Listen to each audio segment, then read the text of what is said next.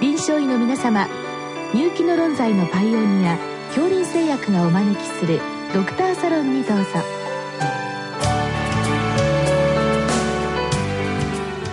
今日はお客様に東京慈恵会医科大学循環器内科講師名越智久さんをお招きしております。サロンドクターは防衛医科大学校教授池脇勝則さんです。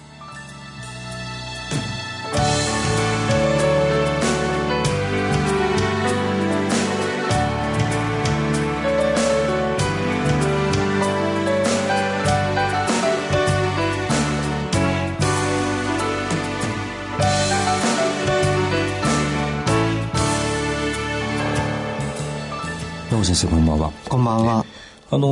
これは高血圧というか、心不全の治療薬でもあるんですけれども、ミネラルコルチコイド受容体拮抗薬、これいちいち言うの大変ですから、MR 拮抗薬ということで、これに関しては確かにあるんですけれども、例えばお聞きの先生方、高血圧の治療薬としてそれほどは使われていない、その理由がいくつかあるかもしれません。で、ぜひ今日はこの MR 拮抗薬に関してですね、情報提供を先生にしていただいて、より日常の臨床に使っていただくということで、はい、お願いをしたいんですけれども、まずこの、MR の周辺の基本的なところですね、先生教えてください。はい。先生方ご存知の通り、ミネラルコルチコイドレセプター、その前に上流には、レニン、アンジオテンシン、アルドステロン系、これも長いので、ラースと、省略させていただきますけども、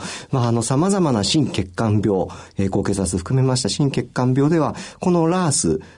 含めまして、様々な神経体液腺因子が不活化されているわけです。で、そのラースの最終産物というのがアルドステロンなわけですけれども、元来は、それは生物が海から陸上へと進出する進化の過程で、海水と同じ組成の細胞外液を体内で保持して陸上での生存を可能にするために発達し獲得されたわけであります。ところが病態、心不全や、重症の高血圧症の病態におきましては、このアルドステロンというのは主にその受容体であります MR を介しまして、末梢血管抵抗を上昇させて水分と、並びに体液のそのナトリウムを貯留させることで、生命の維持に不可欠な臓器の血流を確保して、循環動態の維持に働く、いわば生体の代償起点と、して本来であれば重要な副腎皮質ホルモンというふうにいるわけであります。そういう意味では倹約遺伝子っていうんでしょうかね、はい、それが必要だったんだけれども、はい、今のこの時代にはどうも合わない、はい、けれども、そのアルドステロンというのは正常では必要だけれども、はい、むしろいろんな病態でアルドステロンの、悪影響が危惧されているということですけれども、はい、これは具体的にどんな病態を引き起こすんでしょう。実際にはですね、このアルドステロンというのが本来ならその循環動態の維持に出ているはずにもかかわらず、病態におきましては、持続的に、かつ過剰に、発現活性化されて、それが MR を介しまして、水分や塩分の貯留というのは全負荷の増大になりますし、血管の収縮はご存知の通り高負荷の増大になって、結果的には心臓血管組織そのものにおいて肥大や線維化、リモデリングといったことを起こしまして、本来代償起点であったはずの MR 活性化が結果的に心血管病態を悪化させるという皮肉な血管を、誘導するということになるわけであります。これ先生、 MR というのはもうほとんどの臓器に存在しているんでしょうか。はい、基本的には、腎臓のみならず心臓や血管、それから脳、あとは脂肪といったところにも、この MR というのが存在している。MR のみならずこのラース全体が存在しているというふうに、考えられております。ですから MR によって引き起こされるいろんな悪循環が、その MR そのものをターゲットにして拮抗薬を使うことによってそれを断ち切ることができるということですね。はい、はい、ちなみに先生、かじった知識なんですけれども、その MR っていうのはそのアルドステロンがくっついてそういうふうな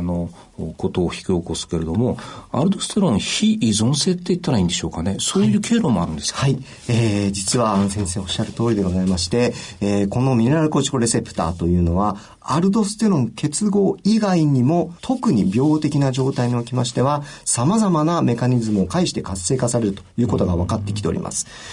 特に代表的なのはコルチゾールであります。コルチゾールというのは通常は 11βHSD2 という酵素によって不活化されているわけですけれども、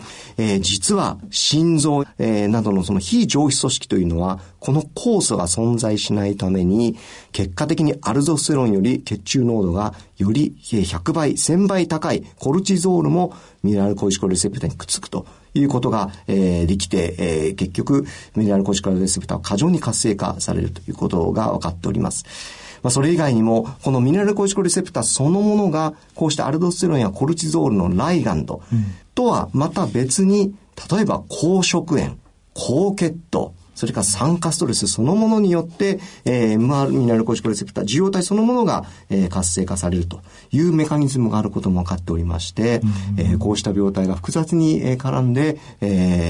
病態の進行を形成しているというようなことが分かっております。そうするとアルドステロンを介して MR を不活化して様々なちょっとこう病的な、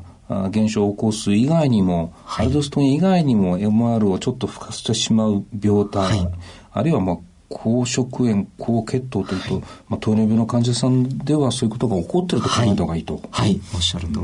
です。そうすると先生、例えば MR 拮抗薬というのは今までの臨床でのエビデンスっていうんでしょうかね、私の印象だと高血圧のエビデンスというよりも心血管疾患、特に心不全のエビデンス、これ結構ありますよね。はい、多くの、大規模臨床試験がすでに、1990年代後半から出ております。そうした中で、そういった背景を受けましてこの MR 拮抗薬というのはほぼ重症度を問わず心不全合併症例全例に、投与を考慮すべきであるということが分かってきておりまして、実際本邦の心不全診療のガイドラインでは特に心機能の低下した心不全症例における MR 拮抗薬という適用が大幅に拡大されておりまして、推奨されているといった現状であります。そうすると今の心不全治療においてはもうこれも MR 拮抗薬はもう必要な薬というかもう十分使われているというふうに考えてよろしいですか。はい、我々循環器内科医、特に心不全治療に携わるものとしましては、MR 拮抗薬は積極的に、AC 阻害薬 ARB といった、薬剤に加えて、投与しているという現状がございます。ですから加えて言うと、その心不全合併の高血圧の患者さんでは当然この薬は入ってくる、けれども先生やはり今考えているのはいわゆる一般的な高血圧の患者さん、4000万人以上いらっしゃる、そのうち、その半分以上は、きちんと目標を到達してない、不十分な高圧しかされてない、という中で、こういった基準を異なる薬っていうのは有用だと思うんですけれども、先生いわゆる第一世代のスピロノラクトンは女性化乳房があったし、第二世代で若干選択肢が良くなりましたけど、若干腎障害で使いにくいかな、このあたり先生何か進展はあるんでしょうか。まさにそれが、今時代の最先端を行く、拮抗薬、MR 拮抗薬、次世代 MR 拮抗薬というものが開発されておりまして、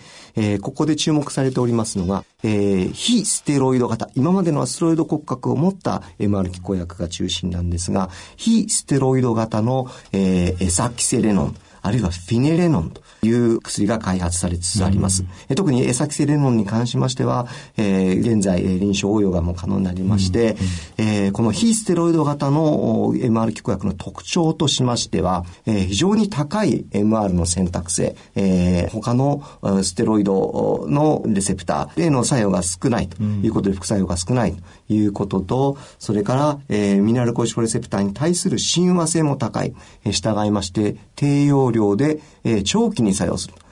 高圧効果も非常に大きく得られるということが分かっております。さらに、現在開発中のフィネレノンというお薬に関しましては、腎臓の MR だけでなくて心臓の MR にも同等の親和性があるということがありまして、高カリウム血症や腎機能障害といった副作用の低下が期待されております。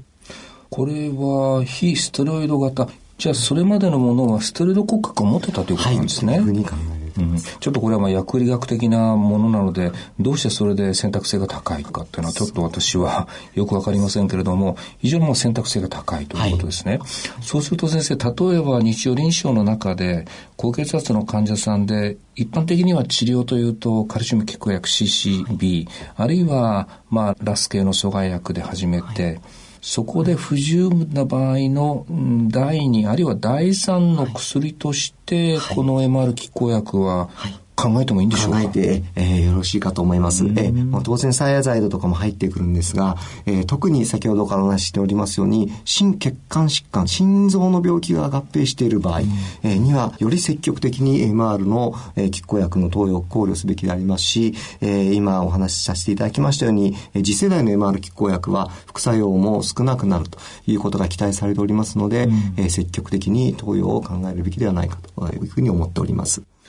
一応注意点としては、やはりそのアルドステロンを介するとなると、カリウムがやっぱり貯留するという意味では、カリウムはやっぱりちょっとこまめにモニターした方がいいんでしょうか。そうですね。はい。特に投与開始時期に関しましては、基本的には数週間単位で、血液中のカリウム濃度を調べる方が、安全かというふうに思っております。そういう意味では、あと先生、この薬はその心血管合併例の高血圧もするんですけども、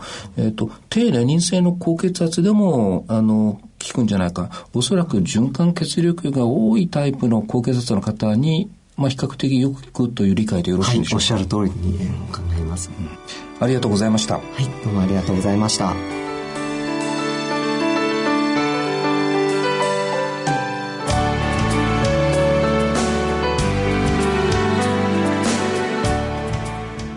今日のお客様は東京慈恵会医科大学循環器内科講師名越智久さん、サロンドクターは防衛医科大学校教授池脇勝則さんでした。それではこれで杏林製薬がお招きしましたドクターサロンを終わります。